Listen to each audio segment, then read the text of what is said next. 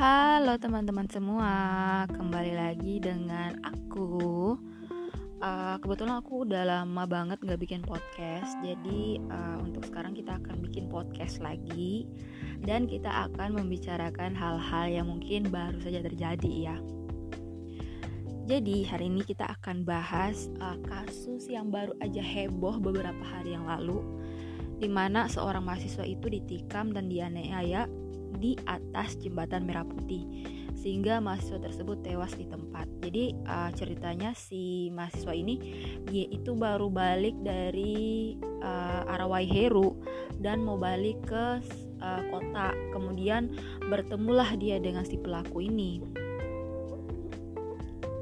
Ternyata pelaku ini memaki-maki korban yang lewat dengan teman-temannya. Kemudian si korban dan teman-temannya berhenti dan menanyakan kenapa mereka dimaki. Setelah itu terjadilah adu mulut yang berujung penganiayaan terhadap korban. Kabar terakhir sih memang korban sudah dimakamkan dan polisi telah menetapkan lima tersangka. Tapi hari ini kita tidak akan membahas itu karena yang membuat hati ini sedikit kecewa ya.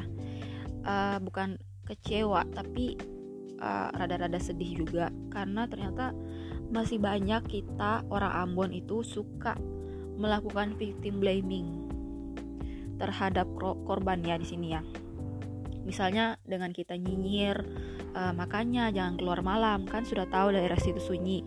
Terus ada juga yang aku lihat dia tulis di Facebook, uh, korban sih pakai acara ngeladenin si pelaku. Uh, udah tahu kan si pelaku itu kan mabok, kenapa diladenin, kenapa harus ditanya, uh, lu kenapa maki-maki gue kayak gitu. Terus ada juga yang bahkan menyalahkan orang tuanya. Jadi ini di Facebook juga aku ketemu dia nulisnya gini. Makanya jadi orang tua itu anaknya dijaga, jangan keluar malam. Yang aku mau bilang di sini adalah seseorang yang melakukan victim blaming ini dia memang cenderung memiliki respon yang condong menyalahkan korban atas apa yang terjadi pada dirinya. Orang tersebut dia tidak menyalahkan pelaku, bahkan membenarkan tindakan pelaku. Jadi di sini dia itu semacam menyalahkan si korbannya, bukan pelakunya. Padahal udah jelas-jelas ya. Yang melakukan tindakan melanggar hukum itu si pelaku, bukan si korban.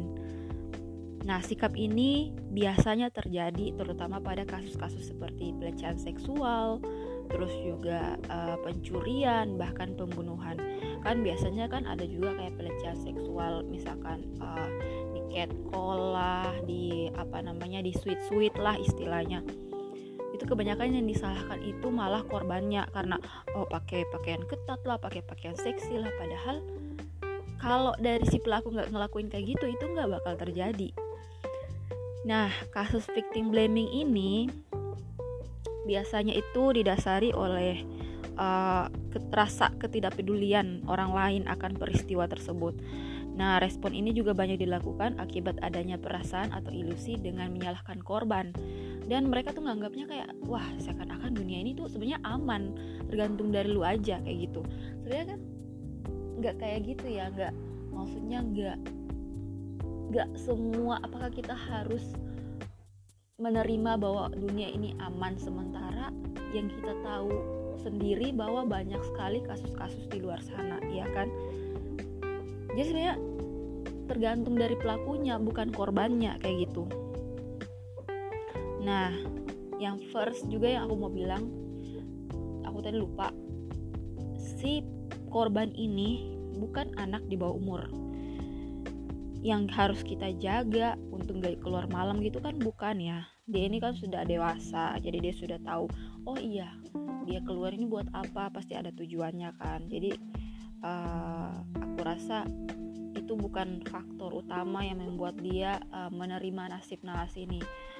Nah aku juga nggak tahu kenapa sampai pelaku ini memaki-maki korban. Jadi aku menduga aja kalau pelaku ini mungkin mabuk ya di fasilitas umum yaitu jalan raya dan dia ini mengganggu pengguna jalan yaitu korban Apakah sampai sini kita masih mau melakukan victim blaming ya? Sementara sudah jelas-jelas yang melanggar hukum itu bukanlah keluar malam, tapi mabuk-mabukan dan mengganggu kenyamanan orang lain. Nah, dalam masyarakat Indonesia sendiri ya, terkhususnya yang aku bilang, aku mau bilang ini kota Ambon ya. Victim blaming ini masih merupakan hal yang sering sekali terjadi. Karena erat hubungannya dengan nilai budaya dan moral di Indonesia yang tak jarang keliru penerapannya. Tentunya nilai-nilai tersebut tak seharusnya menjadi dasar atas uh, sebuah perundungan ya, terutama terhadap korban dari peristiwa yang tidak mengenakan. Untuk itu diperlukan adanya kesadaran dan edukasi lebih marak terkait victim blaming itu sendiri.